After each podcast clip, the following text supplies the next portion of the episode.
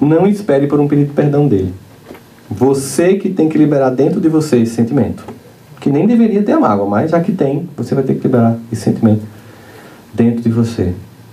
E mais, perdão nem sempre é parar de sentir dor. Se alguém lhe atropelar e você ficar paraplégico, você não pode perdoar? Vai voltar a andar? Não. Se alguém matar seu filho atropelado, você não pode perdoar? Ele vai ressuscitar? Então, perdoar nem sempre é parar de sentir dor.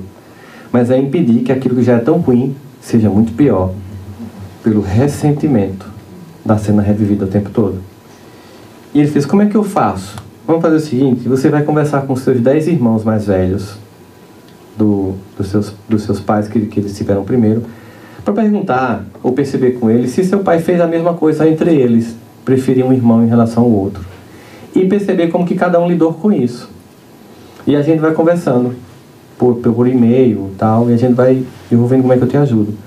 E assim foi, ele foi, conversou com esses irmãos e percebeu que cada um tinha suas mágoas do pai, mas que cada um deu um jeito de viver com aquilo e continuar com aquele pai.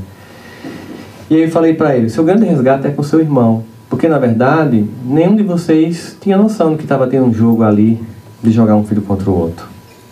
Como é que seu irmão está hoje?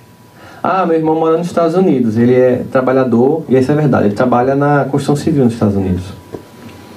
Ele fez, eu tenho convicção de que seu irmão foi-se embora porque ele não suportou o seu sucesso.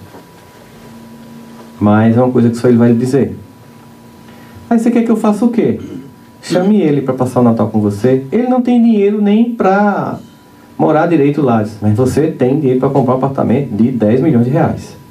Manda uma passagem. Esses pirangueiro, pirangueiro rola aqui, pirangueiro amarrado. Na palavra pirangueiro é uma pessoa amarrada aqui. Muquirana, mão de vaca, traduzindo. Que tem, mas não quer dar o dinheiro.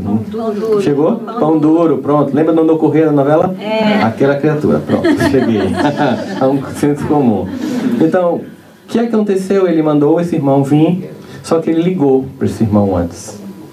Aí disse, meu irmão, eu encontrei, eu estou fazendo terapia e eu, eu percebi que o tempo inteiro meu pai jogou eu contra você e a gente hoje tem uma relação distante, que eu queria, pelo menos da nossa parte, resolver isso. Eu queria que você viesse passar o Natal aqui, eu vou mandar passagem, para a gente conversar. Aí o irmão não esperava aquilo, né? E começou a chorar no telefone. Chorar, chorar, chorar, chorar, chorar. Aí começou a chorar também, eu chorava de um lado, chorava, chora, chora, chora, chora. Até que ele começou a falar e dizer também dos sentimentos que ele tinha. Eu, aí ele disse, eu vim morar nos Estados Unidos porque quando você passou no vestibular de medicina eu não suportei seu sucesso. Você veja o simbolismo de, disso, Caim matando Abel. José sendo vendido pelos irmãos no Egito. Né? Tudo começa em casa.